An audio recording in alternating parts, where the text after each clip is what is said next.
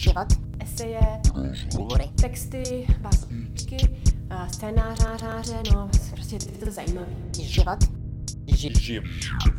Tak samozřejmě moje otázka zní, jakoby vlastně, protože... Jakoby, tak samozřejmě moje otázka... život, přemýšlení, přemýšlení, přemýšlení. Tak samozřejmě moje otázka zní.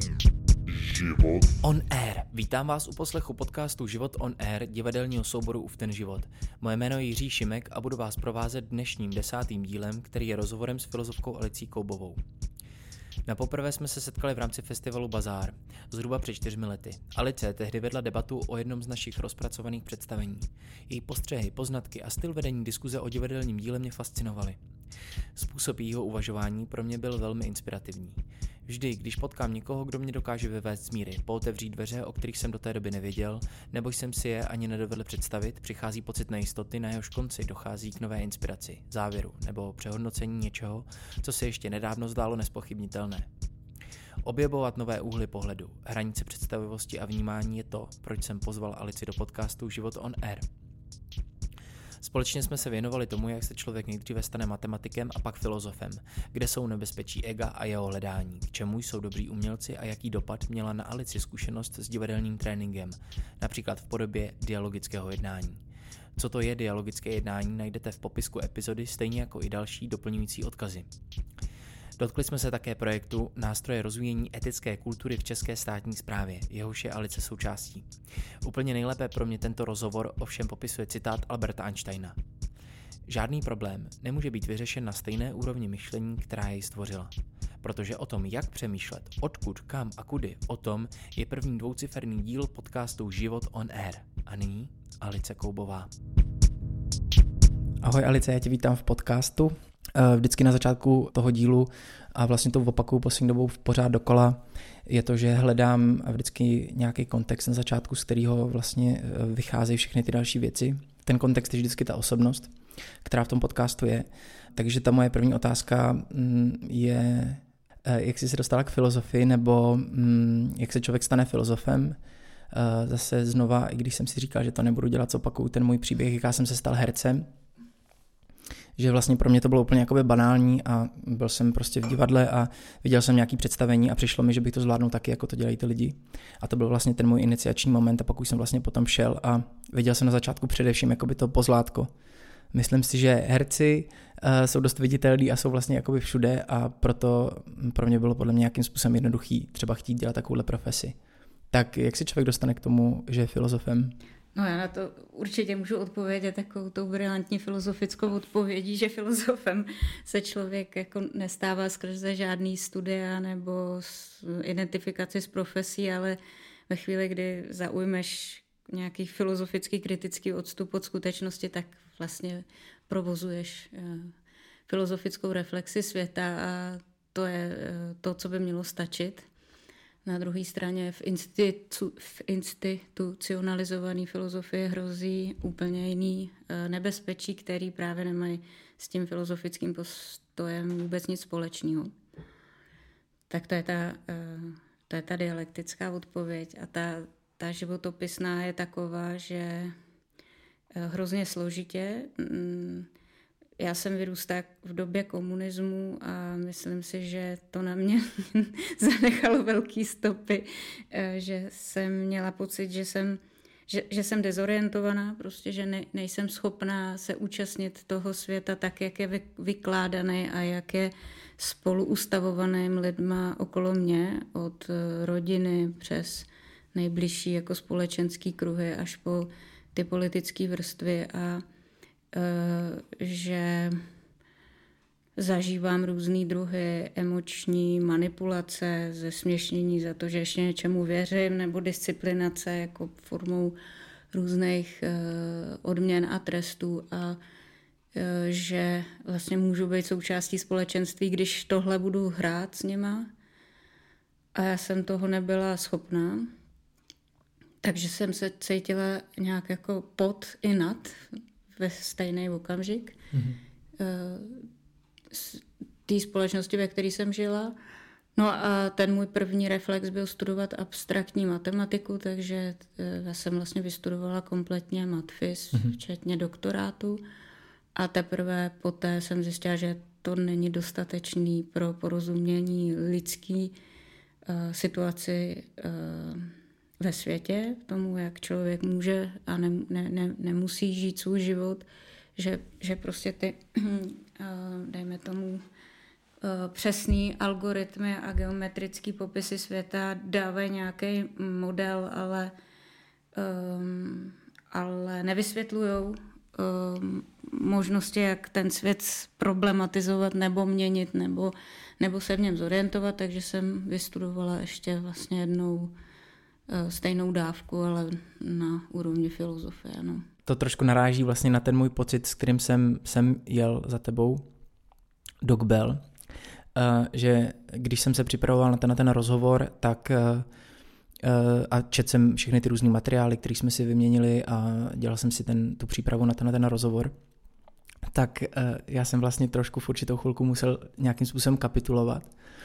A musel jsem kapitulovat před eh, tvojí, um, já nevím, asi před tvojí schopností formulovat myšlenky nebo nějakým způsobem zapisovat a ten, ta úroveň vlastně té komplexnosti, s kterou ty si tam pracovala v těch textech, který jsem od tebe čet, uh, nějakým způsobem jsem musel přestat myslet, že ti budu jakoby nějakým způsobem uh, jako rovnoceným partnerem v té komplexnosti, kterou jsem tam vlastně nějakým způsobem vnímal. Ty jsi teď řekla, že jsi teda vystudovala dvě vysoké školy, přičemž jedna je matfis a ta druhá je filozofická.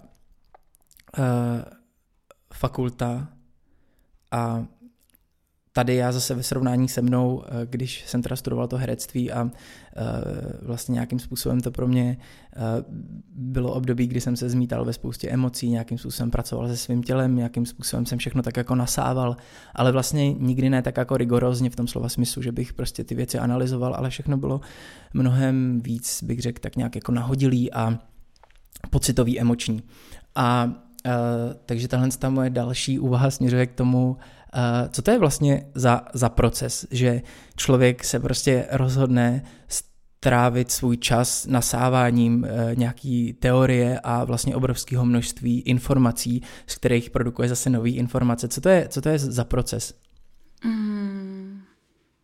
Já mám nějaký, uh, nějakou potřebu jakoby se s tebou uh, spojit v té uh, té touze zorientovat se ve světě skrze emoce a tělo, protože samozřejmě ten můj ta moje pozice není pozice standardní filozofky, která píše ty texty. Ty texty jsou určitá část mý práce, ale jak, jak víš, tak já, já jsem prostě někým na okraji v té filozofické komunitě, totálně.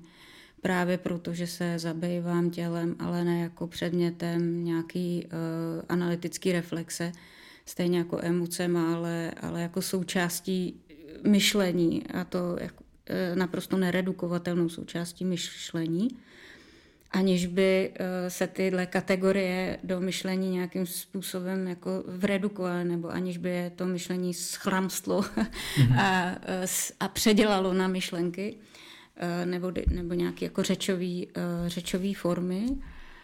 Mm, ale uh, ta, ta otázka byla, proč já jsem zvolila tu cestu myšlení, tak, uh, tak primárně já jsem potřebovala najít nějaký, nějakou sféru, kde budou ka- kapitulovat lidi, kteří prostě uh, po, po, používají diskurzivní násilí a manipulativní postupy. Mm-hmm.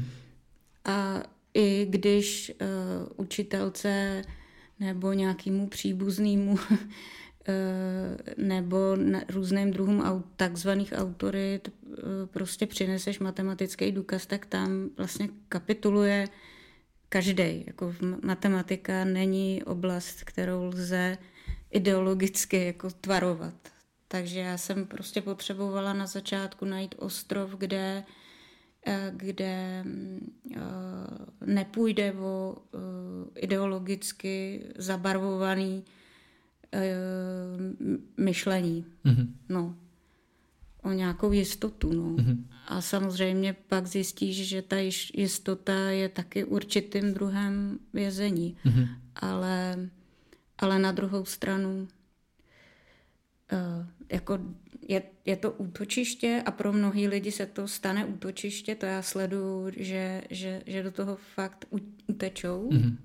mnozí lidi ale zároveň ti to vybuduje určitý druh práce, který ti nedovolí třeba jít přes hranici právě nesmyslu, přestože třeba formuluješ paradoxy, tak paradox není nesmysl, jo? nebo nebo ne, ne, nedá ti to, aby si mm, mluvil sugestivně, tak aby si dosáhl nějakého efektu, ačkoliv víš, že je, že je to spektákl. To je hrozně zajímavá odpověď tohle, protože když se zamyslím nad tím, že aby člověk vlastně utekl jak kdyby z tohohle Mm, nebo z toho, z toho, co si ty nazývala jako tím prostorem, v kterém se dá vlastně tebou manipulovat hmm. na základě, dejme tomu, jakoby potřeb toho, kdo chce manipulovat, tak vlastně musíš uniknout někam, kde je něco, co se vlastně nedá uh, spochybnit, kde jsou uh, hrozně pevně nalajnovaný uh, pravidla, přes který vlastně nejede vlak svým způsobem. Hmm. A jenom vlastně tam může dojít k nějaký svobodě. Mm, to mě uh, trochu přivádí k divadlu, protože uh, já, když jsem mluvila o tom, že jsi na okraji, jako to v té filozofické komunitě, jsem to správně pochopil, tak já se taky svým způsobem dostávám jako eh, na nějaký okraj, třeba i na té divadelní scéně, nebo určitě nemůžu být vlastně jako součástí toho mainstreamu, protože mě od počátku na divadelní tvorbě nebo na, na herectví vadila jedna věc a to mě vždycky vadil takový ten mýtus toho rozervaného umělce, který jak si jako je zmítený s tím svým egem a vlastně jako přijde a tím charizmatem nějak strhává jakoby všechno, všechno, všechno kolem sebe. Já jsem vždycky měl pocit, že abych dokázal v tom divadelním rámci pracovat, tak vždycky musím vytvořit vlastně hrozně moc pevné hranice, hmm. v kterých se potom budu moc jakoby svobodně pohybovat. Že vlastně v momentě, kdy tam je ta bezbřehost, tak já vlastně nejsem vůbec schopný cokoliv, cokoliv vytvořit nebo cokoliv vyprodukovat ty hranice můžou být různý, můžou mít různé jakoby formy, ale uh, tohle to téma těch jako hranic, které nás omezují, uh, mi přijde, že je hrozně důležitý a vlastně v něčem je i hodně aktuální a já vlastně tuhle otázku směřuju k tomu, uh, jak si myslíš, že je možný vůbec jako v umění nebo uh, právě v prostoru Mm, v kterém se s tou abstrakcí hodně operuje, mm. vlastně vytvářet tyhle ty hranice. Nebo co? Abstrakci? No, mám pocit, že třeba při nejmenším z toho hlediska té široké veřejnosti eh, je jako umění něco, co je nějaký abstraktní prostor. Ale možná právě není, nebo jestli není, tak proč? Jakoby v prostor abstraktní fantazie, že to mm. není ta, ten život té praxe. Tak. Vlastně no, no, no. jednání, eh, ve kterém jde o něco opravdového. Mm. Mm. No tak to máme úplně společný, že jo. Filozofie je devalvovaná úplně pro stejný, ze stejného důvodu. Um, znova, já mám pocit, že ty vlastně eh, formuluješ věci, které mm, tě nutějí eh, pohybovat se v rámci toho uměleckého pole určitým směrem, který, ke kterému já přicházím z toho z té druhé strany, protože mě taky nevyhovují, dejme tomu, standardy toho mýho mm. pole. To znamená, když máš těch pravidel příliš mnoho, když vlastně se ti přesnost a preciznost stane jakoby tím vodítkem, tak se, eh, tak se celá ta doména může stát hrozně rychle rigidní a, a vlastně ty pravidla pře, um, převálcují tu svobodu a nebo určitý druh uh, i vědecký nebo filozofický kreativity, která je uh, v rámci ty dialektiky mezi pravidlem a svobodou uh, ustavovaná. Mm-hmm. A mhm. to samé platí podle mě v umění, že ta absence jakýchkoliv pravidel nevede k tomu nejlepšímu tvůrčímu a svobodnému výsledku, mm-hmm. ale že se v umění kultivují určitý postupy, jak si vytvořit herní pole, ve kterým se může právě odehrát něco překvapujícího. Hmm. Takže, takže si myslím, že právě proto, eh, právě proto v umění dochází k něčemu, co se už dokonce, do, dokonce má název philosophical turn, obrat k filozofii nebo obrat k reflexi. Možná právě proto hledání nějakých jiných vodítek, než, eh, než jenom touha po bezbřehým sebevyjádření, mm-hmm. nebo já nevím. No a ta abstrakce, to je podle mě další, uh, další kliše. Lidi si zjednodušují svět a prostě dělej skutečnost vždycky na dva tábory a, a většinou ku podivu jsou v tom lepším, že jo. Jako, mm-hmm. uh, takže tam, kde nejsou, tam musí být něco špatně a, um, a kdyby umění bylo abstraktní a nemělo by jakýkoliv vztah k tomu, čím oni se zabývají a co my bychom tady z naší pozice uh, privilegovaného umělce a, a filozofky mohli popisovat jako pohyb křečku v kolečku, kdybychom mhm. byli zlí, tak uh, Eh, tak je právě to propojení, ten, ten, ta, ta vzájemná eh, potřeba jednoho světa druhým, mm-hmm. která způsobí, že ten pohyb v praxi nebude pohybem křečka v kolečku, ale pohybem křečka, který rozpoutá eh, povstání a založí svoji farmičku na obilíčko a, a, a, a prostě začne zabývat ekologickým zemědělstvím například a, a umělec eh, pochopí, že tu není sám pro sebe a aby imponoval prostě těm hlupákům v tom světě, hmm. který ho, eh, kterým pohrdá. No. Hmm. Ty jsi uh, použila slovo, že vlastně i filozofie je devalovaná to abstrakcí, nebo vlastně tím, že je to něco, co je nedotknutelný, nebo se to nemůže přiblížit jakoby k lidem.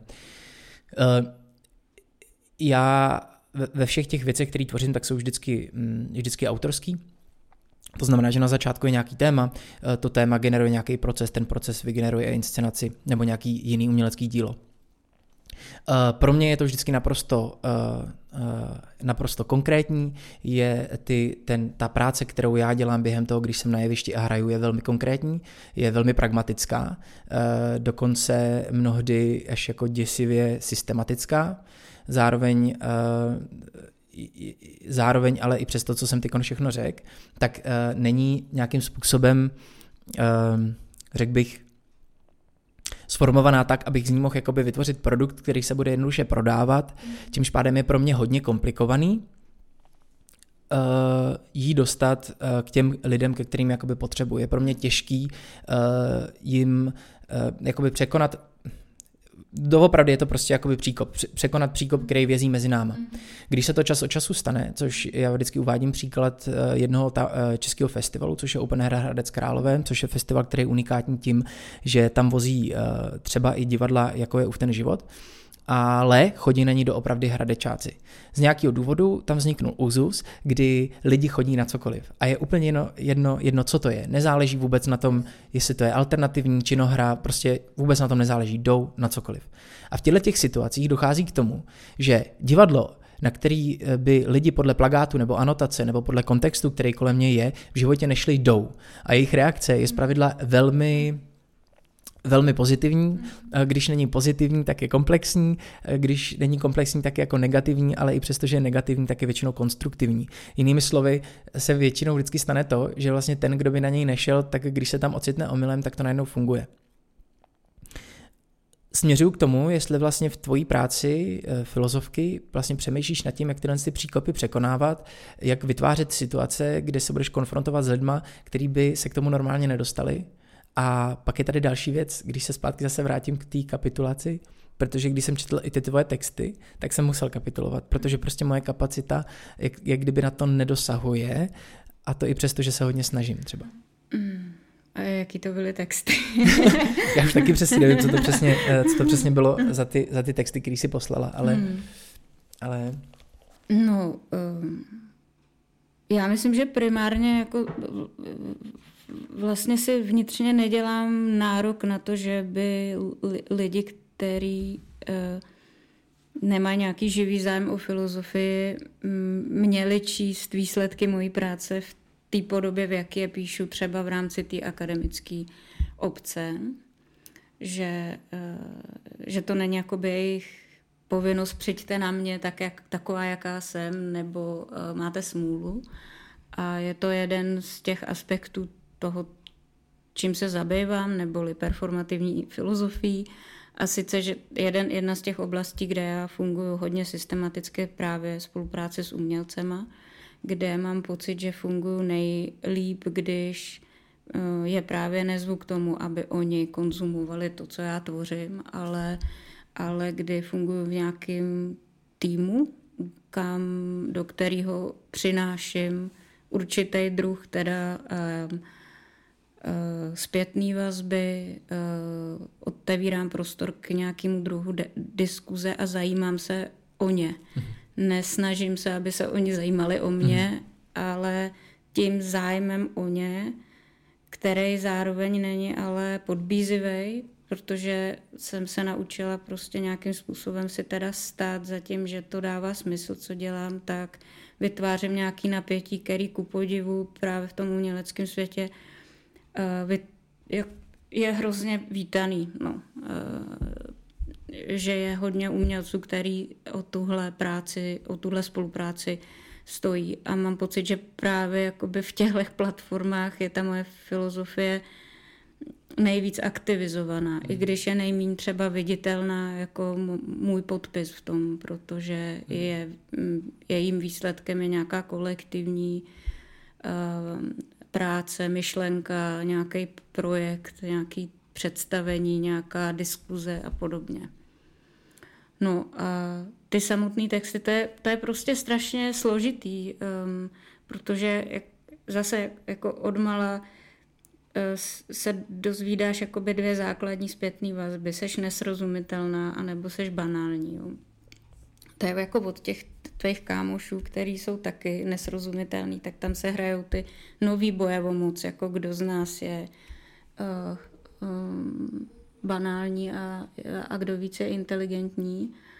A, uh, a já vím, že pod nějakou úroveň uh, vlastně té komplexity nemám chutít a že to není elitismus, že, že rozumím tomu, že si z toho člověk může vzít třeba jenom něco, ale Eh, že se vytvoří nějaká menšinová komunita, ve který mm, se může odehrát nějaký rozhovor, který mm bude dávat smysl. Mm-hmm. No. Nebo... Možná rezignace na slávu, jo? Nebo... No jasně, určitě, prostě. ur, určitě a ta, tady ještě mě to vlastně vede k tomu, když si vlastně promítnu zpátky to, co jsem říkal před chvilkou, uh, tak uh, si taky jako uvědomuju, že vlastně ta moje touha potom, aby Mm, se třeba to moje dílo dostávalo k co nejširšímu množství lidí. Jako já si, já si namlouvám, že to tak jako není, protože si třeba říkám, že ty věci, eh, nebo ne ani třeba ty věci, kterým se věnuju, ale třeba ten způsob, jak se jim věnuju, nebo ten způsob uvažování, který by to moje dílo mohlo reprezentovat, je vlastně něco, co by se mohlo ostatním hodit, že by to mohla být jako, že by to mohl být jako dobrý nástroj třeba mm-hmm. k mhm. tomu, jak se koukat na svět, nebo jak něco jako vnímat. Mm-hmm. Jenomže samozřejmě to může taky mm, jako smrdět nějakým, nějakým mým pocitem nějaký mojí výlučnosti, nebo uh, větší důležitosti, než to ve skutečnosti je. Nevím, co přesně na tom, na tom, na tom jako je a máš určitě pravdu, že se vlastně nedá dostat jakoby ke všem. Nicméně, eh, když si řekla, že si z toho každý odnese jako něco, tak to je třeba i můj případ, protože jestli mě na tom jako něco zaujalo a ještě jsem poslouchal takový rozhovor eh, z Českého rozhlasu, kde, kde jste mluvili o chůzi a mám pocit, že v těch textech, ze všech, co jsem čet a i toho, co jsem vlastně hledal, nebo i tak, jak tě znám, je takový neustálý jako upozorňování právě na, na, to, na to ego, mm. nebo vlastně na zač, začala si manipulací, mm. tak uh, jako um, jaká je zkušenost jako tebe s tebou v tomhle směru? Jako máš pocit, že jsi schopná tohle jako hlídat nebo tohle kontrolovat, když do toho nevstupuje jako mm, to ego Alice Koubový? Možná fakt ty světy jsou takový, já si myslím, že já jsem ho musela vlastně nejdřív jako pořádně získat, mm-hmm. abych se ho mohla začít zbavovat. Mm-hmm. A vlastně nějaký druh jako sebe důvěry, že můžu mluvit tak, jak mluvím a, a, a právě mm, nerezignovat na, na to, co mi dává sobě samý, samý smysl. Takže vlastně nějaký druh laskavosti k sobě samý byl vlastně důležitým předpokladem pro to, abych se nějakého ega mohla taky zbavovat. Um, to je jedna odpověď. Mm-hmm. Možná. No a druhá odpověď je, že právě když si tohle neuvědomíš, uh, jdeš do nějaký relativně já, to, já na to používám to slovo um, exkluzivita, protože v exkluzivitě jsi zároveň exkludovaný a zároveň exkluzivní. A ten, ten, ten, ten přesmyk od toho, že jsi jakoby vyloučen, ale jsi vyloučen tak, že z toho uděláš exkluzivní pozici je vlastně nebezpečný a celý ten můj vlastně vnitřní proces a podnik se snaží o to vnímat se jako součást eh, společnosti, ne jako eh, někdo, kdo je teda stojí mimo a musí si vytvářet No, že, že jako, jako, jako spíš se usilovat o to, že já jsem součástí nějakého druhu normality. Mhm. Uh, a že se beru jako někdo, kdo je podřízen nejúplně stejným uh, normativním vzorcům, kterých si nejsme vědomí a že s tím prostě jenom vědomě pracuju. No. Včetně toho, že žijeme v době, kdy se všichni snažíme o to se zviditelňovat. A dokonce, že když se nezviditelníme, tak prostě nebudeme mít dost práce. Že jo? A, hmm. a vznikne z toho nějaký druh fetišizace, kterou všichni konzumujeme a jakým způsobem hrát vlastně tuhle hru, aniž by si se za sebe vraždil společensky. No. Hmm. To je vlastně takový spíš postup, který je postupem eh, dostatečně dobrýho řešení, nežli toho správného řešení. Mně hmm. vlastně ty moralistní principy přijdou vždycky nebezpečnější než, um, než, než, ne, ne, než ty postupy, ve kterých prostě žijeme dostatečně dobrý, uh, v dobrým nastavení společně, všichni. Ty jsi mluvila a mě na tom hodně zaujalo ten vlastně start, který je, myslím si, že pro nás dva třeba hodně odlišný, protože já mám pocit, že já jsem začínal uh, studovat třeba tu školu, uh, když jsem začínal studovat herectví, tak jsem začínal úplně z opačného konce, že toho ega bylo příliš a vlastně jsem nějakým způsobem žil jako ve světě ega, což vlastně Damu dost jako je. Mm, je to dost zvláštní, protože je to situace, kdy tam je spoustu mladých lidí, kteří vlastně mají obrovský ega, ale mají hodně málo zkušeností a vlastně nikdo je nikdy neučil reflektovat svoje jednání. A tak se tam tak jako střetnou a ty se tam s tím tak jako potíka, potýkáš a, a vlastně um, musí dojít k nějakému jako velkému rozpadu a, a pak se to zase všechno skládá dohromady a tak. Na Matfisu jsme seděli všichni vedle sebe, když nás přijali a pan eh, profesor Bečvář říkal, dámy a pánové, podívejte se na svého souseda vlevo, podívejte se na svého souseda vpravo, za půl roku už tuhle příležitost mít nebudete. to, byl, to byl začátek toho, že vlastně i tak, že jsme se dostali na Matfis, tak to znamená, že ještě polovina z nás jako poletí během mm-hmm. tří měsíců. Takže t- a ta hora, vlastně ta hora matematického vědění, která tady stojí od nepaměti, mm. fakt není něco, co by ti dalo pocit jo, jo, jo. nějaký suverenity, mm. no. No jasně. No a protože a já jsem rád, že si znovu připomněla Matfis, protože já jsem vlastně směřoval k tomu, že uh, i ty, uh, když pozor na tu práci a když, když vlastně třeba já se snažím něco hledat, tak dost často uh, se, nebo takhle, já, já jsem chtěl být totiž nejdřív programátor předtím, než jsem se rozhodl, že budu herec. A třeba technika pro mě byla vždycky vlastně hrozně jako důležitá, nějakým způsobem mě fascinovala, mm. ať už to byly počítače nebo cokoliv jiného. A to mi zůstalo vlastně jako vždycky a na rozdíl třeba od uh, spoustu lidí v mém okolí, já nějakým způsobem vůbec nemám problém se věnovat jako simultánně různým disciplínám. To znamená, že jako velmi dobře ovládám techniku, rozumím nějakým částečně programátorství, zároveň teda uh, jsem tanečník i jsem herec a tak a různě jako lítám mezi těma spoustu věcma a takhle to funguje vždycky v tom procesu toho vzniku. Že nějakým způsobem mi vždycky přijde hrozně důležitý překrývat sledovat vlastně nějaký světy a jestli jsem si něčeho všimnul, tak mám pocit, že se všude opakují různý vzorce a oni jsou vlastně principiálně stejný hmm. a dají se aplikovat na různé disciplíny. Já mám pocit, že ty taky nějakým způsobem jakoby, um, jako překrýváš světy, hledáš jako nějaký jako protnutí. Můžeš k tomuhle eh, nebo na tímhle se trochu zamyslet, protože mě to vlastně přijde hrozně důležitý a přijde mi to možná jeden z těch nástrojů, jak to hm, ego, který jsem zmínil, uh, krotit protože ty nové pozice, do kterých se dostaneš a musíš se s nimi vypořádávat, nutně přináší třeba nějakou skromnost větší, eh, kdy tam není nějaká suverenita z toho prostředí, který znáš a tak. To je dobrý, jako krocení ega.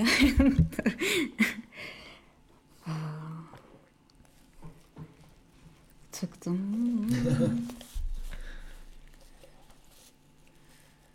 Právě ty tvoje zkušenosti s tím, když z toho, z té vědecké práce se potkáváš s těma umělcema a tohle to víš, ta, ta, ta konfrontace, vlastně přechod a potom samozřejmě je tam taky ten projekt s tou státní zprávou, což je mimochodem jako věc, která mě hodně zajímá i ve vztahu k těm bublinám a tak. Jo, jo, k tomu dojdeme, no.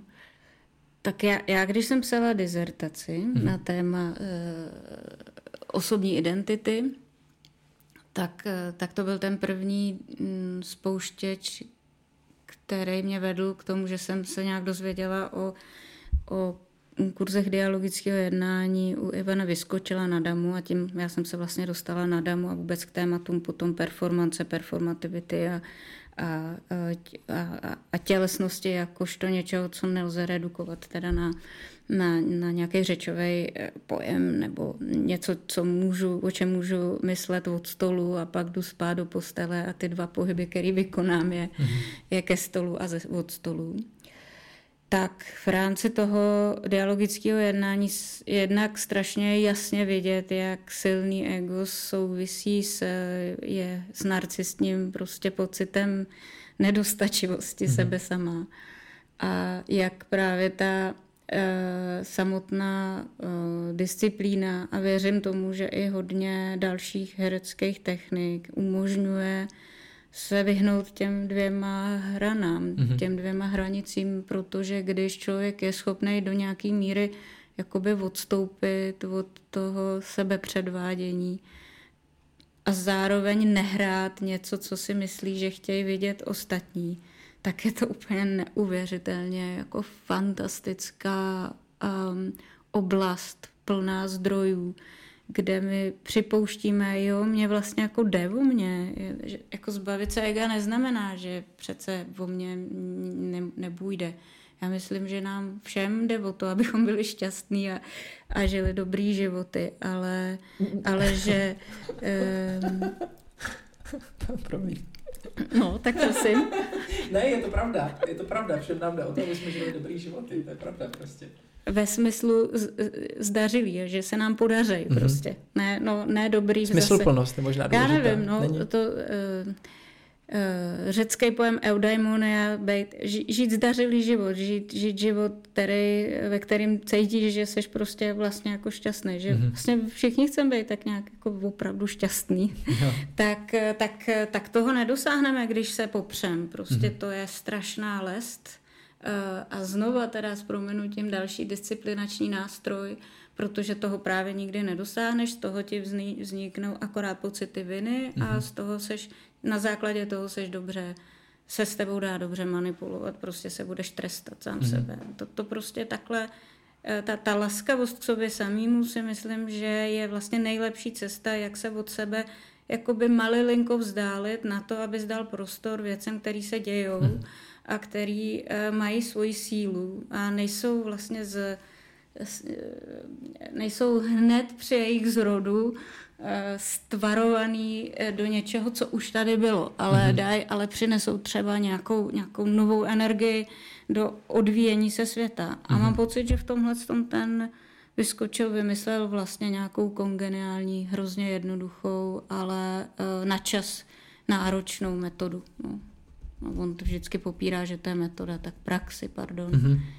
Pardon, pardon, Ivánku. Mm-hmm. Jestli mi přijde, že jsem k něčemu došel během toho eh, hereckého nebo divadelního tréninku, eh, tak je to tak je to eh, do určitý míry právě tohle, co to neustálý taková určitá jako simultánnost v uvažování, to znamená, že jakýkoliv jednání já vyvíjím, tak má nějaký konsekvence, já neustále jako reflektuju to, co se kolem mě děje mm. a neustále zpřítomňuji to, že se to děje, mm. že tenhle ten takovou jako zamotanou větu jsem tykon vyplodil, ale vlastně směřuju k tomu, že jestli jsem se na té škole něco naučil, tak eh, je to třeba tohle, nevím, takhle, nevím, jestli jsem se to naučil, ale aspoň uh, takhle jsem si to pro sebe sformuloval. A, a, a musím říct, že to do určitý míry obohatilo jako i můj uh, soukromý nebo normální život, nejenom to herectví nebo bytí na jevišti. Uh, je nějaká taková věc, takováhle věc, kterou, která, která pro tebe jako vzniká z toho filozofování a ještě směřuju k další věci. Jaký je rozdíl mezi tím, když člověk úplně normálně přemýšlí a pak filozofuje? Oni to jsou dvě věci, ale mě se nějak pocitově jako prolínají. Uh-huh. Uh, Co byla ta první otázka? No, jakoby, já, si to, já jsem popisoval to, co jsem si odnes z toho No, no, no. mm, eh, No. divadelního A hereckého co já si tréninku. odnáším z té vlastně filozofie? z. A nějak mi přijde, že na to navazuje právě to, jaký je rozdíl mezi filozofováním a Mm. přemýšlením. Mm, jasně. Tak je, je, za prvé teda, já jsem si odnesla úplně strašně moc pro svoji filozofii na damu znova. Já Mhm. jako ty, ty stovky hodin kontaktní improvizace, hlasové výchovy, eh, zpěvu nebo, eh, nebo právě dialogického jednání měly prostě vliv na to, jak já myslím. To je úplně eh, bez debat, jakým způsobem filozofu. To Mhm. prostě jednoznačně.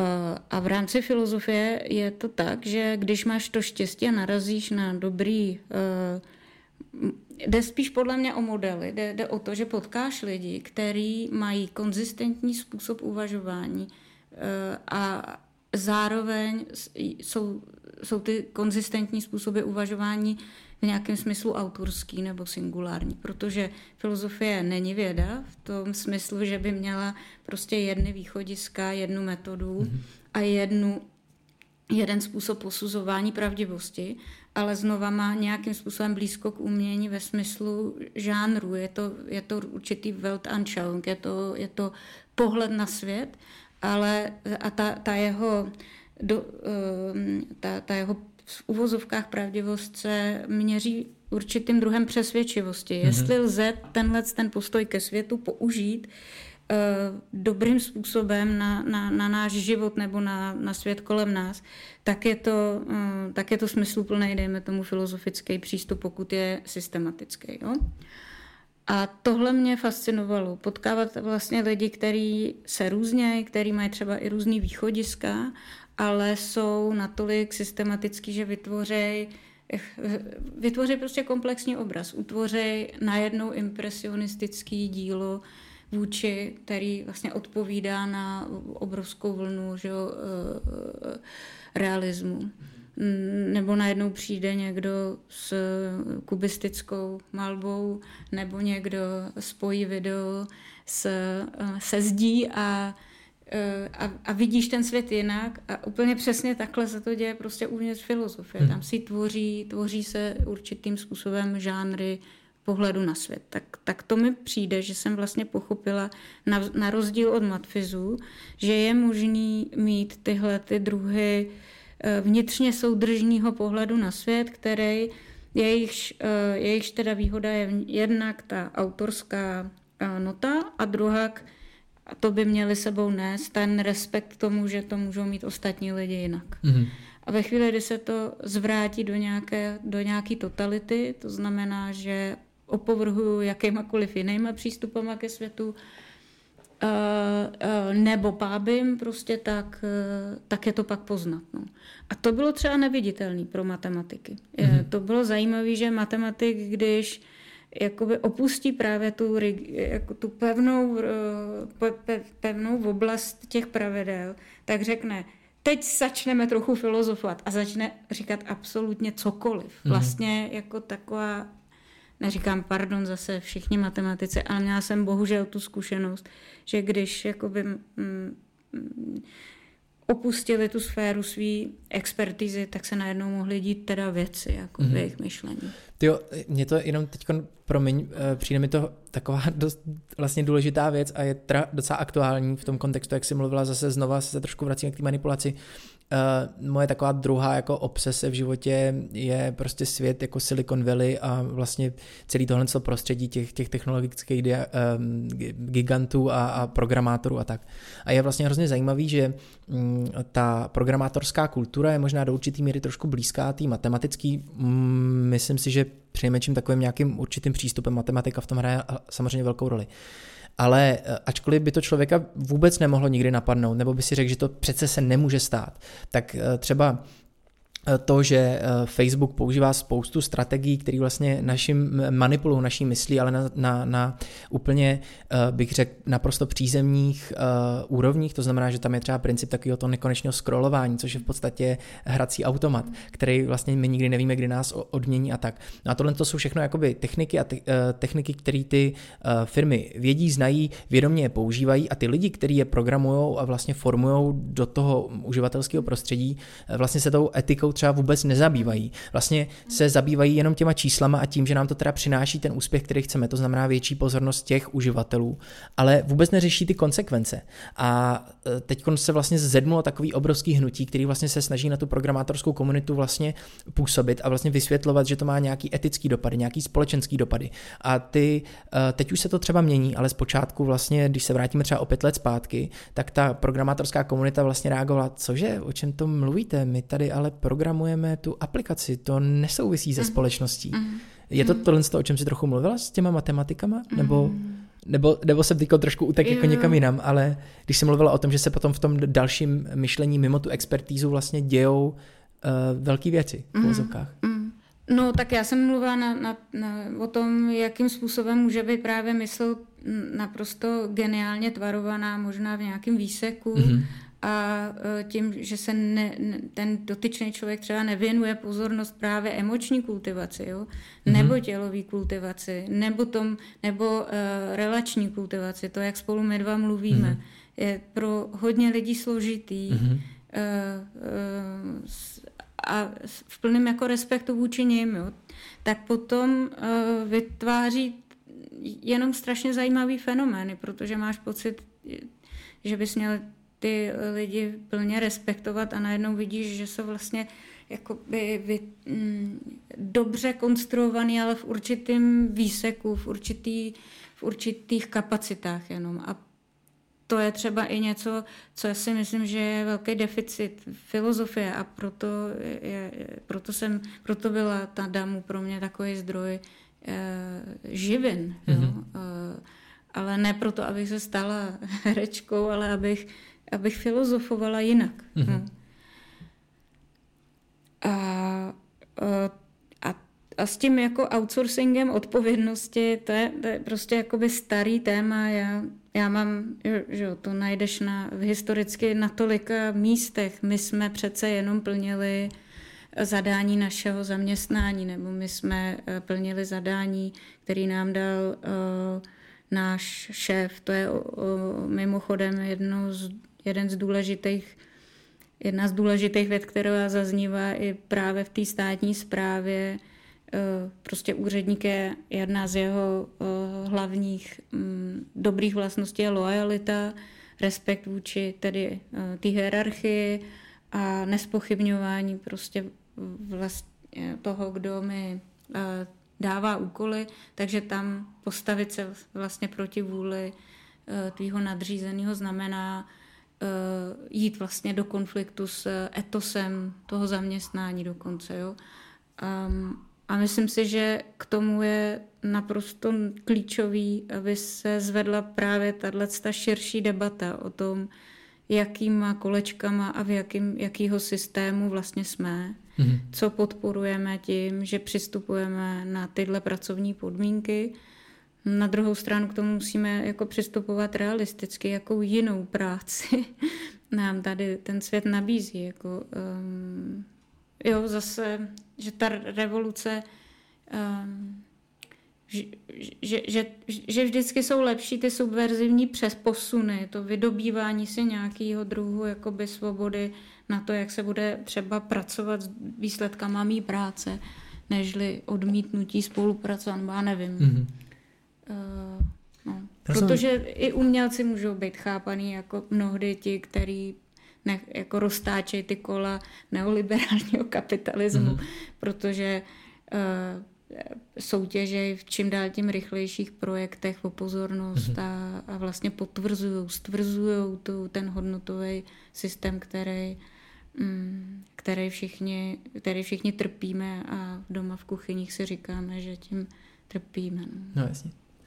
Mě to, uh, nevím, když tě poslouchám, uh, tak uh, a, a ty vlastně mluvíš o těch zkušenostech toho divadelního tréninku, a tak mně přijde, že, že to je celou dobu nějaké jako zvědomování, ale zvědomování toho, že máš to tělo, že s ním žiješ, že, že seš v něm, že ti dává nějaké informace, že zvědomuješ to, že nějakým způsobem uvažuješ, že zvědomuješ to, co děláš, že vlastně vnímáš sama sebe v kontextu uh, světa, že tvoji práci vnímáš vlastně v nějakém jako kontextu. Mm, mm. Já vlastně nevím, jestli uh, vlastně ten smysl nebo, nebo t- t- toho já to vlastně řeknu, prostě jestli mm-hmm. vlastně smysl toho divadla nebo smysl toho divadelního tréninku vlastně není jenom tohle, jestli to není jenom, jenom to, jenom to zvědomění, tahle ta schopnost. Ono mm-hmm. se, já, já když tohle to říkám, tak mi přijde, ale to je přece tak strašně, ale strašně jasná věc, mm. že takhle lidi musí uvažovat, ale prostě to není pravda a já jsem tak neuvažoval, tak jak je,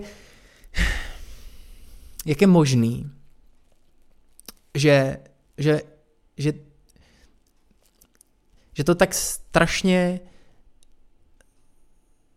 že, že, na to, že na to tolik, že tak strašně moc, tak strašně jasnou věc, že tak strašně moc, strašně, strašně, jak jsem to říkal, strašně jasnou věc uh, lidi ignorujou a vlastně se dějou tyhle ty situace, kdy mi šéf řekl, já jsem to dělal, nezajímá mě konsekvence.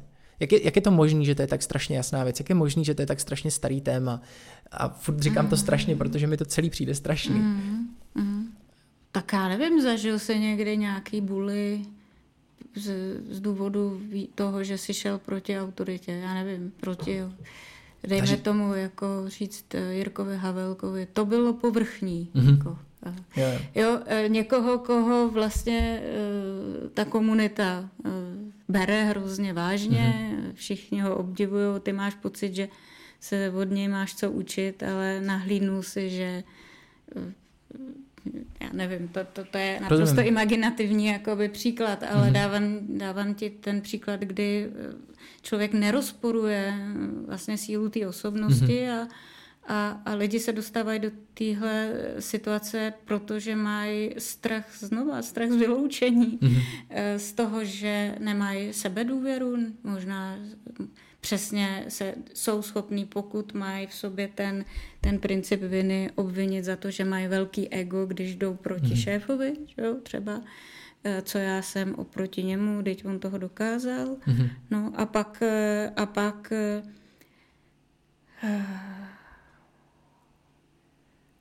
pak je to určitý druh uh, té kolektivní mysli, si myslím, mm-hmm.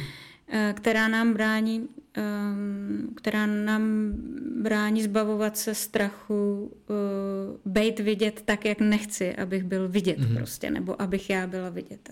Já, já jsem zažila pár takových okamžiků, kdy jsem to teda, kdy jsem zavřela oči a, a uši a prostě jsem se jako postavila a něco jsem řekla a dopadlo to dobře ale, uh, ale ten horor jako v celém tvém těle, teď jsem právě skončila jako v akademické oblasti. Mm-hmm. Tak jako fakt jsou ty stakes jako velký a pak se to nestane, tak a z toho já jsem si odvodila, nebo, nebo, nebo prostě v metru jsem uh, tam někdo někoho šikanoval, i, uh, ne někdo někoho, čtyři chlapy prostě šikanovali dva jiný a prostě se nestalo nic, když jsem do toho vstoupila nějak šikovně, jo. Ale mm-hmm. všichni ostatní v tom vagónu jako hrozně potřebovali číst uh, SMSky, že jo. A, a byli svědky té události taky. Mm. Myslím si, že potřebujeme ty, tyhle ty zkušenosti, že se toho nestane tolik, než eh, co si my barvíme a to nám způsobuje tu zbabilost určitou. Mm-hmm. No ale zároveň abych jakoby nespochybňovala, že někdy se ty nebezpečí můžou opravdu uskutečnit, co, to, to, to, co nám hrozí. No. A další věc je to, že to celé, co si ty popsala, vybral si nějaký případ nějakého šikanování nebo tak, tak eh, další věc je to, že mm, taky to vyžaduje jako velkou aktivitu nebo nějakou jako investici, což mě přivádí k dalšímu tématu, což je nějaká jako lenost Víš, vlastně jako lenost i přemýšlet. Vlastně ty si mluvila o strachu, já si myslím, že to nemusí být jenom o strachu, že to může být i o lenosti. Že to je prostě o, o lenosti vyvinout víc energie, než je potřeba.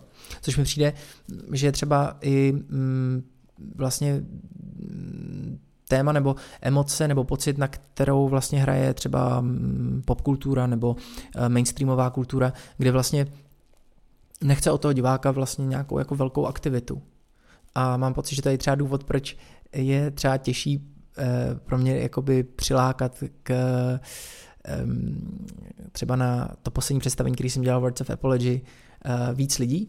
A myslím si, že jeden z těch důvodů je to, protože když z něj diváci odejdou, tak neřeknou, že, že když z něj diváci odejdou, tak vlastně neřeknou, že to byla sranda, nebo že jsem No se jasně, bavil. no. Ale vlastně jakoby odejdou a stalo, jako, bylo to strašně komplexní a bylo to strašně jako složitý. Nevím, a jako měli bychom teď i my tady v téhle jako v té pozici, v které jsme, jako teda filozofka a, a divadelník, jo. Eh, Měli bychom se snažit tohle to jako nějak měnit, nebo jako já nevím, v podstatě Jo, být jako ne- aktivistama proti Jasně. lenosti a strachu? Jo, a respektovat, že ten dopad bude jenom určitý, no. To je furt, furt vlastně stejný princip, jo. Mhm. Jo, jo. Jakoby re- respektovat to, že seš pravděpodobně uh, hold členem menšiny společenský. Jako jo, no. Mhm. Tak, tak, jako bude to menšina vždycky pravděpodobně. V mém případě taky. A Uh, ale na druhou stranu já se nedokážu že stotožnit s mnoha mýma kolegama a naopak mám pocit, že lidi, kteří eh, dělají tu praktickou jakoby, práci, tak mají spoustu právě uměleckého a kritického té soudnosti, kterou eh, díky který se mění ty reální věci. Jo. Mhm. A, a, a to je hrozně obdivuhodný. A právě mně přijde, že, ten, že to překračování toho, že já taky něco udělám někdy jako uh, filozofka, že, že se zúčastním právě změn nějakých politik, že se zúčastním změn nějakých struktur, že tady založím lesní školku prostě pro děti ve Kbelích a, a s ostatníma maminkama z ničeho vydupeme prostě naprosto suverénní podnik, ve kterém nabízíš tříletým dětem respekt a, a hranice, tak, tak, tak to mi přijde, že jsou právě ty efekty. Um, jo, a tam se taky zabýváš přesně tím praktickým, jako kam budeš na tu hygienu a, a, a jaký účty kde platíš a komunikuješ. Prostě ty světy se tímhle tím bořejí a tam se podle mě děje ta filozofie a to umění jakoby v nějakém jiném řádu. No. Mm-hmm.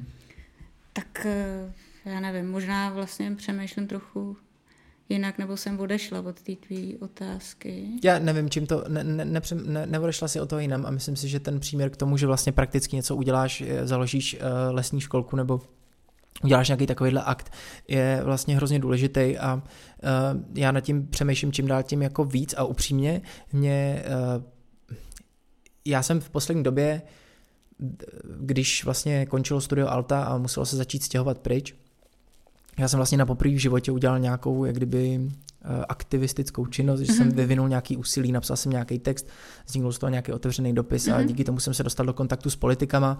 Na poprvé v životě a seděl jsem u jednoho stolu a nějakým způsobem jsem díky tomu mandátu, který jsem získal na základě toho otevřeného dopisu, eh, tam seděl s těma lidma, všichni byli třeba o 20 let, 25 let starší než já, což pro mě byla samozřejmě trochu zvláštní situace. A najednou jsem tam eh, musel tohle to vlastně jako dělat. A, a přišlo mi to vlastně hrozně důležitý, protože já jsem si uvědomil, že, že pro mě ne, by nemělo smysl uh, dělat to, co dělám, aniž bych se snažil zlepšovat jako vlastně to, co je kolem mě. Protože v ten moment budu, a to už si zmínila taky, budu do určitý míry jenom potvrzovat ten status quo. Uh, nějakým způsobem budu jenom potvrzovat to, že ty podmínky, v kterých jako umělec pracuju, uh, jsou uh, jako špatný. A potom doma v kuchyni budu říkat, to je hrozný, já už to mám plný zuby, jak to prostě funguje. Ale když neudělám nic pro to, aby se to no, změnilo, no, no, no. tak se nikam nedostanu. A nebo pr- pracuješ týmově, jo? nemusíš být nutně jakožto umělec právě ten perfekt, nejlepší vyjednavač, ale, ale, ale, ale můžeš aktivně vyhledávat takový skupiny lidí, který se jakoby napapají tím tvým uměním pro to, aby udělali mm-hmm. jednání, který, nebo udě- udělali nějakou akci, kterou eh, ve kterou budou věřit víc, protože budou mít za sebou, dejme tomu, větší skupinu lidí. Mm-hmm. To je, to je jakoby další možnost. Jo? Mm-hmm. Res, taky respektovat jakoby třeba svý hranice, ale, ale eh, proto já jsem někde, to si tady vypsal, že se filozofie odehrává tam, kde si nejsme už tak úplně jistý, že jde o filozofii. Jo? Že tam mám pocit to, že si někdo něco právě přečte a použije to pro nějakou uh, akci a dotáhne to, tak je vlastně tak já jsem se toho vlastně zúčastnila do nějaké mm-hmm. míry. No. Jo. Právě tím, že jsem to podpořila uh, myšlenkou. Hmm. No.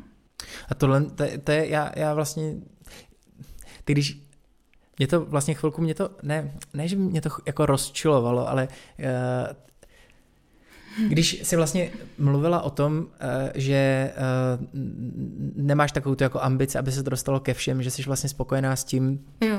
že to je v tom menším okolí, že si možná třeba ztratila jakoby tuhle tu ambici, tak ve mně se v tu chvilku, když se o tom mluvila, Mhm. mm. odehrávalo to, že jsem si říkal, no, ale ne, přece ne, Mhm, Alice, takhle to mhm. nemůže být, to Jo. musí být jinak, ty prostě musíš chtít, aby prostě Mhm. to, co děláš, slyšel celý svět. Mhm. A ono to tak vlastně, jestli mi rozumíš, že to ve mně jako zbuzuje vlastně tohle, ale čím díl se jako bavíme, tak se to nějakým způsobem rozpouští, protože já si vlastně jako uvědomuju, že, že tenhle, ten, tenhle ta moje touha potom, aby jako celý svět to jako slyšel, nějak uh, způsobuje ve mně jako tu frustraci. A, ale to je další věc, kterou mě asi, ne, nebo Já rozumíš mám, mi, jo? já že... mám prostě pocit, že to, co musíme taky rozbít ta, na, na, na, na, na úrovni teda třeba Akademie věd, je taková ta dualita mezi akademismem a antiintelektualismem. A to znamená, že já nemůžu, eh, pokud chci tuhle tu dvo- dvojici rozbít, kterou využívá naprosto brilantně populistický diskurs tím, že ty dvě domény od sebe eh, odděluje ještě víc útokem vlastně na akademické instituce, Mhm. stejně jako útočí na umělecký nebo nezávislý jako um- eh, umělecký instituce, tak protože nedělá něco, co lidi vlastně, čemu vlastně lidi rozumějí, že jo, a tím vytváří ten příkop ještě větší. Takže ten, ta, ta strategie, že na to musí být strategie a to je, uh, teď jsem ji zapomněla. Tak já myslím, že, že, že jsi směřovala k tomu, jako když jsi mluvila o strategiích, tak jedna z těch strategií podle mě to aktivní vyhledávání těch skupin lidí, Například. který můžou jako nějakým způsobem šířit dál jakoby ty tvoje myšlenky nebo to tvoje uvažování. Nebo to je jedna z nich určitě. Zároveň já, a to je můj osobní problém, No, ale na druhu, a, a, a druhá věc je jakoby ne, ne, um, ne, nevytvářet ty atomizovaný třeba instituční rámce, že já jsem tady za Akademii věd, ne, já jsem tady za umělce, jako Mhm. mm-hmm. filozofka. A to je něco, já jsem tady za veřejnost jako filozofka, já tady nejsem jako za, za filozofii. Mhm. Mm-hmm. A tím, tím vlastně úplně ig, jako, jako ignorovat ten, ten, ten eh, ty jsi tomu říkal příkop. Mhm. Mm-hmm. Jo, eh, a já když vlezu prostě mezi lidi ve státní správě, ty, ty, ty prostě, mnozí z nich eh, musí podstupovat takový zápasy, mm-hmm. eh, kde já si říkám, tyjo, já nevím, jestli bych tohle ustála. A kdo o nich ví, jo? Nej, Mhm. Všichni si o nich, jako všichni s prominutím zase, to jako generativní, eh, nebo teda, pardon, generalizující, tak, eh, tak se o úřednicích říká prostě šedý myši, poslušný, jako papír, papír, papír. Ale ty lidi svádějí prostě boje eh, o to, jestli naše státní zpráva bude nebo nebude pod politickým vlivem, jestli zvítězí expertíza nebo nezvítězí, jestli slušnost nebo nějaký druh kultury nebo nějaký druh jako transparentní komunikace je pro nás, pro všechny nakonec výhodný, a nebo jestli právě ta, ten uh, rezortismus, který uh, a, a vlastně hrabání se jakoby do svého písečku je, je, je, je ta strategie, kterou máme, za, kterou máme zaujmout. A to, hmm. že oni to dělají prakticky, že na to musí mít dostatečně eh, kritické myšlení a dostatečnou fantazii, je vlastně umělecko-filozofický zpracování životních témat. Jo? A, eh, a, a, a, my, a myslím si, že eh, stejně tak my bychom se měli brát tak, že praktikujeme umění, že praktikujeme filozofii, že žijeme praktický život v našich institucích a že například naš, naším úkolem je měnit ty druhy rezon, rezortismu, který fungují v umění mm-hmm. nebo v, v akademii a prostě se umět třeba postavit za někoho, kdo nepatří přímo jako do mý buňky. Jo? Mm-hmm. No. Jo, určitě.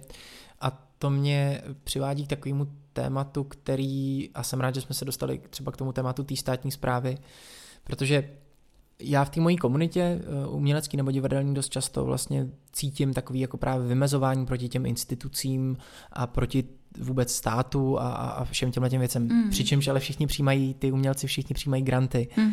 A já mám právě pocit, že že mnohem lepší cesta, než se proti tomu vlastně vymezovat a vytvářet si z těch institucí nebo z toho státu jakýsi nepřátele, tak je mnohem výhodnější od ty instituce pečovat. Mm-hmm. Že vlastně mi přijde, že když, a teď to použiju naprosto jako romanticky řeknu, když vlastně do toho úřadu jako přijdeme s láskou, tak on může, bude moc mít rád zase nás. Jako, um, že, že vlastně tohle to mi přijde vlastně strašně taky takový jako důležitý téma a, a, a vlastně by mě zajímalo, jaký jsou teda tvoje zkušenosti s tím projektem, který se jmenuje Etika ve státní správě. O, jo, rozvíjení na etických nástrojů ve státní, v české státní správě. Hele, uh, je, instituce si myslím, že je, to je obrovský téma jako takový. Uh, samozřejmě ten antiinstituční um, etos spíš je něco, co už je za náma, co Eh, co bylo Alamo. To si myslím, že není úplně pravda, že to je za náma teda. Jako když se podívám prakticky kolem uh, jako sebe a, a, a ocitnu, a teď se přenesu do nějaký jako diskuze u, u, u stolu uh, v hospodě, mm-hmm. tak nemám ten pocit vlastně. Uh, dobře, tak uh, uh, dejme tomu, když rozšíříme tenhle kontext, mm-hmm. uh, tak jsem, v, dejme tomu, v různých humanitních vědách, v politické vědě, v sociologii, ve, v politické filozofii, v, taky v tom diskurzu institučním jako takovým mm-hmm. objevují eh, čím dál tím silnější hlasy, který nabádají k péči o instituce. Aha. To je Timothy Snyder, mimo jiné. Uh, a to proto úplně ze stejného důvodu eh, ve chvíli, kdy kritizuješ instituce, ta, jakožto eh, ty, eh, ta, tak je to trošku stejný gesto, jako kritizovat, dejme tomu, specifickou vrstvu umělců, který jsou nesrozumitelní, oni se povyšují na, na, nad námi. Je to ten populistický vlastně diskurs, který ti ve finále nepomůže, přestože se cítíš jakoby pod tou institucí, ti intelektuálové nic nedělají, jsou nesrozumitelní, tihle ti tady jako výtvarníci, co to je prostě namaluje nebo vystaví tam záchodovou mísu no a my to platíme, že To je, eh, co ta instituce dělá, ta nám jenom přikazuje. Tak, eh, tak mnohem spíš než, než tahle separace znova něčeho, co rádi nazýváme elitama a samozvanýma elitama, whatever, na, a, a toho takzvaného jakoby lidu um, na, na propojení, který bude dávat smysl a to z obou stran je, je prostě efektivní pro uh, reformu nebo mm-hmm. pro, pro zase malé změny v rámci těch institucí a zároveň právě sebereflexy těch takzvaně nezávislých jako subjektů. No. Mm. Eh, takže souhlasím s tím, že je mnohem, uh, mnohem lepší um, zajímat se o naše instituce, na kterých jsme konec konců prostě všichni závislí. Hmm. A žijeme životy, které, které jsou rámované jejich, jejich pravidlama. Tak mi přijde, že možná je to o, nebo já vůbec třeba nevím, a ty možná vlastně když já jsem mluvil o hospodě, tak ty jsi mluvila o tom, že v těchto těch humanitních kruzích eh, se tohle je nějakým způsobem jakoby vyvíjí a možná eh, to právě souvisí s tím, co chci říct, teď, že to je vlastně o změně toho narrativu, ne? protože ten narrativ toho nepřítele, toho státu nebo těch institucí je vlastně hrozně jakoby silný. Uh, uvažovala jsi někdy nad tím, jak se vlastně v té společnosti nebo na veřejnosti dá vlastně tyhle ty narrativy, které nějakým způsobem formují naše uvažování, nebo dejme tomu naše společné uvažování o nějakých těle těch problémech, jak se dá jakoby měnit? Nebo je to doopravdy tak, že to třeba začíná uh, v té akademii nebo v tom, v tom univerzitním prostředí a pak se to postupně jako dostává mm-hmm. ven? Nebo jaká je vlastně ta jako dynamika? Já vlastně přemýšlím nad tím, že ehm, třeba když se budeme bavit o ekologické krizi, tak eh, jedna z věcí, kterou si myslím nebo se domnívám, je to, že vlastně tragédií celého tohle tématu je to, že na začátku začali ten příběh té ekologické krize vyprávět věci. Věci nebyli odborníci na vyprávění příběhů, tím mm-hmm. pádem vlastně to vyprávění jejich příběhů selhalo, protože se z toho staly tabulky a vyhrožování mm-hmm. a to mhm. vlastně nikam nevedlo. Mm-hmm. Kdyby možná u toho byli umělci mm-hmm. na začátku, tak by to dopadlo jinak. To je postup Bruno Latoura, který eh, skrze umělecký výzkum a skrze propojování technických oborů, filozofie a umělců hledá jiný prostředky komunikace a jiný prostředky právě ovlivňování veřejného prostoru. No. Mm-hmm. A souhlasím s tím. No. no úplně jednoduše eh, si myslím, že to je efektivnější cesta. No. Mm. Právě proto, že to neodstřihává, neseparuje, ale, a, ale ukazuje to téma jako naše téma a ne téma jejich, jako těch mm. vědců. Těch vědců. Nebo tak. A ty jsi se mě ptal na moji zkušenost z, z, ty, z toho projektu ve státní správě. Já jsem nenabila dojmu, že jsem se ocitla úplně jakoby v jiném světě a to bylo pro mě vlastně dobrý uh, zjištění znova. Um, ten projekt se zabývá tím, máme, my tady máme jako v České republice existují poměrně jakoby překvapivě teda už docela propracovaný antikorupční um, zákony, a, který teda jako slavnostně uh, různě překračujeme a obcházíme, ale existují.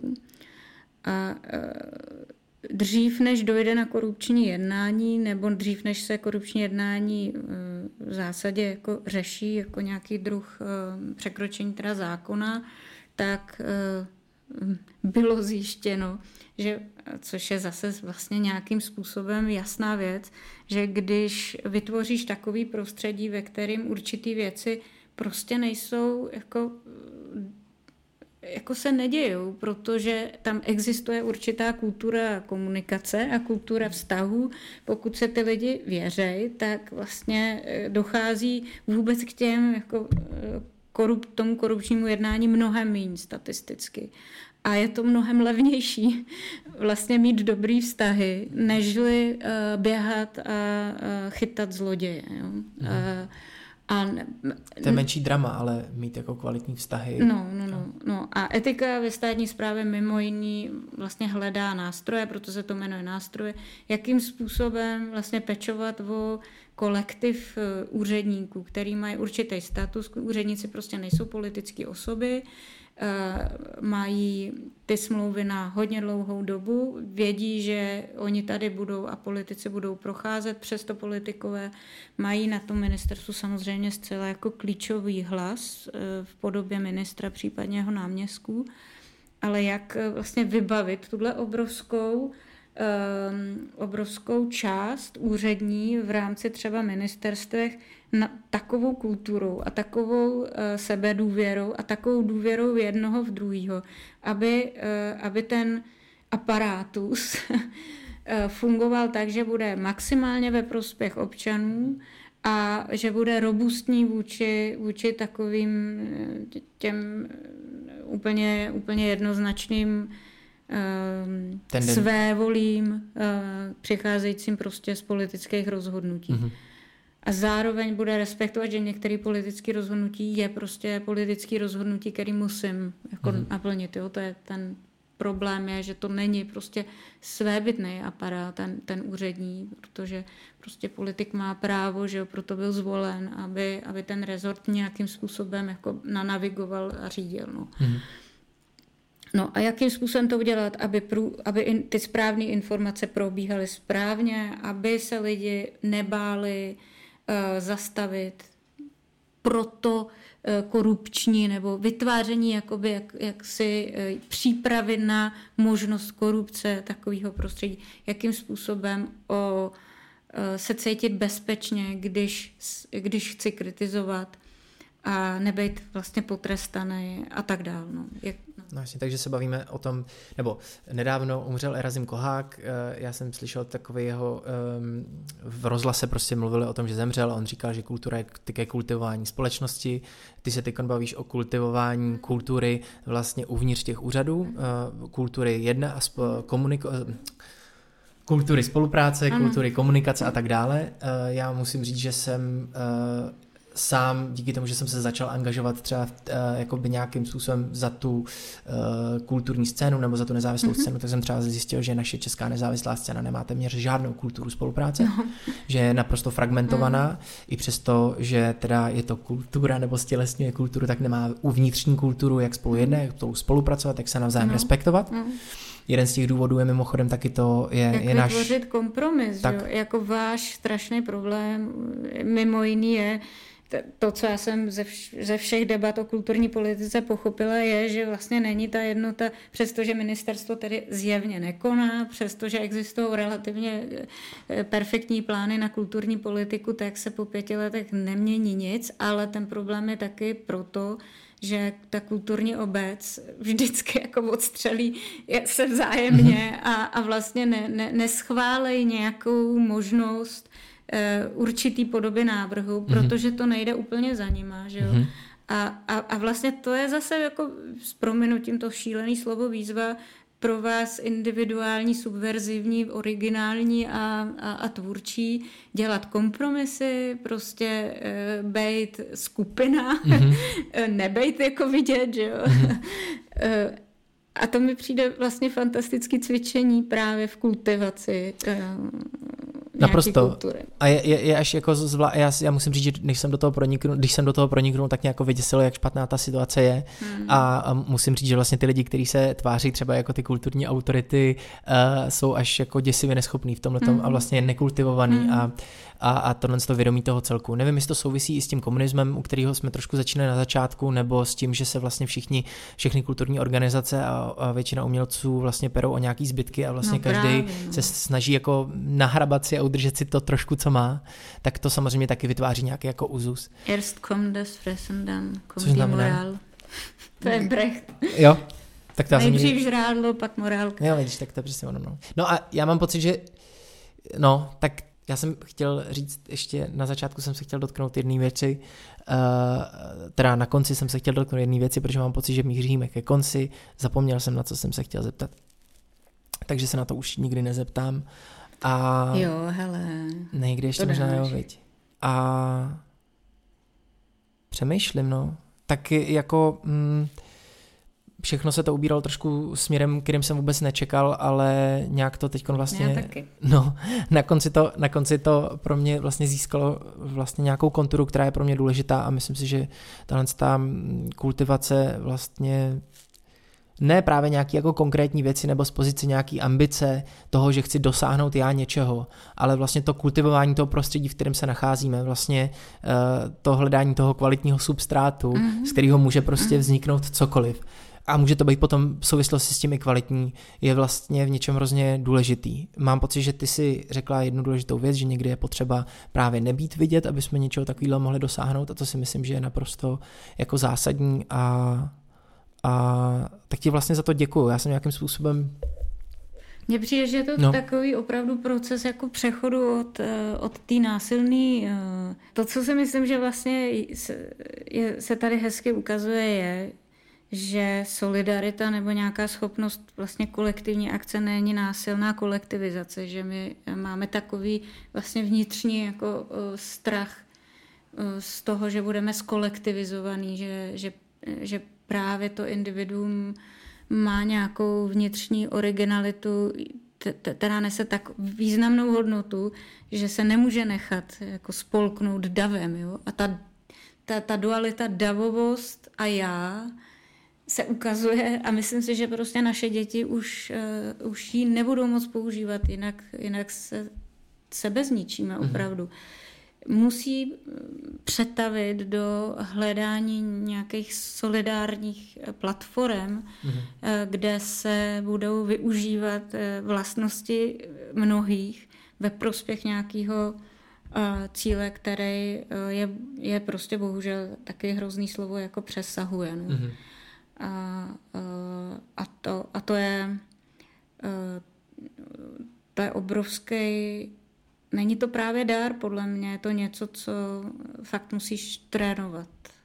Jako u, u, uhnout z toho strachu, z toho, že tě něco slupne a bude ti vládnout jeden člověk těmi neviditelnými nitkami nebo nějaká právě elitní skupina a, a mezi tou druhou variantou, že seš vlastně sám sebe prohlásíš za, za atom, který je tak singulární, že to je vlastně ta hodnota světa, ta singularita. Mm-hmm. A tak já si myslím, že singularita je právě v té v tý schopnosti jakoby respektovat naše propojení to a při, přidat ji do toho propojení singularit, který můžou koexistovat. Jo, jo. No. Že pak to není tak, že ten dav tě jako slupne, ale ono to nebude potřeba, protože ty prostě budeš i vědomě součástí toho davu a budeš mm. nějakým způsobem jako A existují na, to, na tohle existují opravdu i už uh, určitý postupy, dokonce se jako, uh, jak dokonce i vést takovýhle skupiny, aniž bys byl ty ten, kdo tam nakonec bude uh, ten šéf. Hmm. Jak je založit spíš než vést, jo? Hmm. Jak, jak jak umožnit existenci takovéhle platformy, hmm. kde primárně jakoby vyživíš ty lidi pocitem eh, bezpečí a očekávání nějakých úkolů, jakoby, nebo očekávání nějakých toho, že přispějou do, eh, do té společné tvorby. No. Jo, no. Ten pocit toho bezpečí a toho, že se můžeš projevit. Mm. A, a, a protože, no jasně, prostě mm. vytváření té jako platformy. No, tak jo, eh, já myslím, že tohle je konec asi. Tak jo, tak děkuju. Já taky děkuju. Od té doby, co jsem natočil rozhovor s Alicí, uběhnul uh, víc jak týden a za tu dobu, nebo respektive od toho rozhovoru, uh, jsem začal mít takový divný stav, v kterém uh, mám najednou nějak takový určitý nedostatek nějakého sebevědomí, uh, v tom slova smyslu, že jsem až do toho rozhovoru byl na takový vlně toho, že jsem všechno jako dělal a vůbec jsem nad tím nepřemýšlel.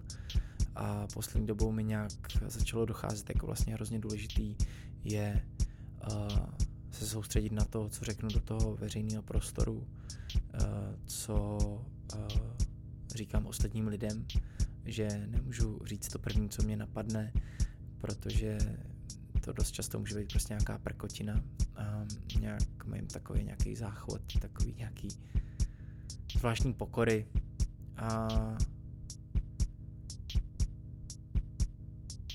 není to vůbec jako negativní věc, jenom je to možná trochu nepříjemná věc. E, nějakým způsobem to možná i třeba souvisí právě s tímhletím e, rozhovorem, kdy jsem si vlastně uvědomil, že Alice uh, předtím, než uh, se rozhodla nějakým způsobem vstupovat do nějaký veřejné diskuze a do nějaké debaty, tak uh, nejdřív vystudovala matfis, potom vystudovala filozofii a uh, jak sama říkala, nejdřív musela o ego přijít a aby ho musela dlouho hledat, aby vůbec se odvážila prostě mluvit tak, jak mluví a říkat to, co a tak říká. A mě mně vlastně došlo, že že já nikdy že z nějakého důvodu mám pocit nějaký svojí vlastní výlučnosti, díky který si můžu říkat, co chci, kdy chci a jak chci a, a nějaký pocit určitý suverenity, že prostě moje názory jsou ty správné názory a tak. A poslední dobou mi přijde, že bych měl se mnohem víc snažit jako přemýšlet z víc úhlů a vlastně zpomalit, abych byl schopný fakt vědět, proč něco říkám, proč něco tvrdím. Snad eh, to, co jsem tady teď vyplodil, není úplná blbost, ale tohle jsem tomu jenom chtěl říct, že slova jsou prostě taková určitá jako magie a to, co prostě pustíte ven, bude mít nějaký konsekvence a je dobrý, když se snažíte, aby to, co pouštíte ven, mělo nějakou kvalitu a nějakou úroveň tak uh, to je asi všechno. Já vám děkuji, že jste poslouchali desátý díl, desátý díl, to je první uh, dvojciferný díl podcastu Život on Air.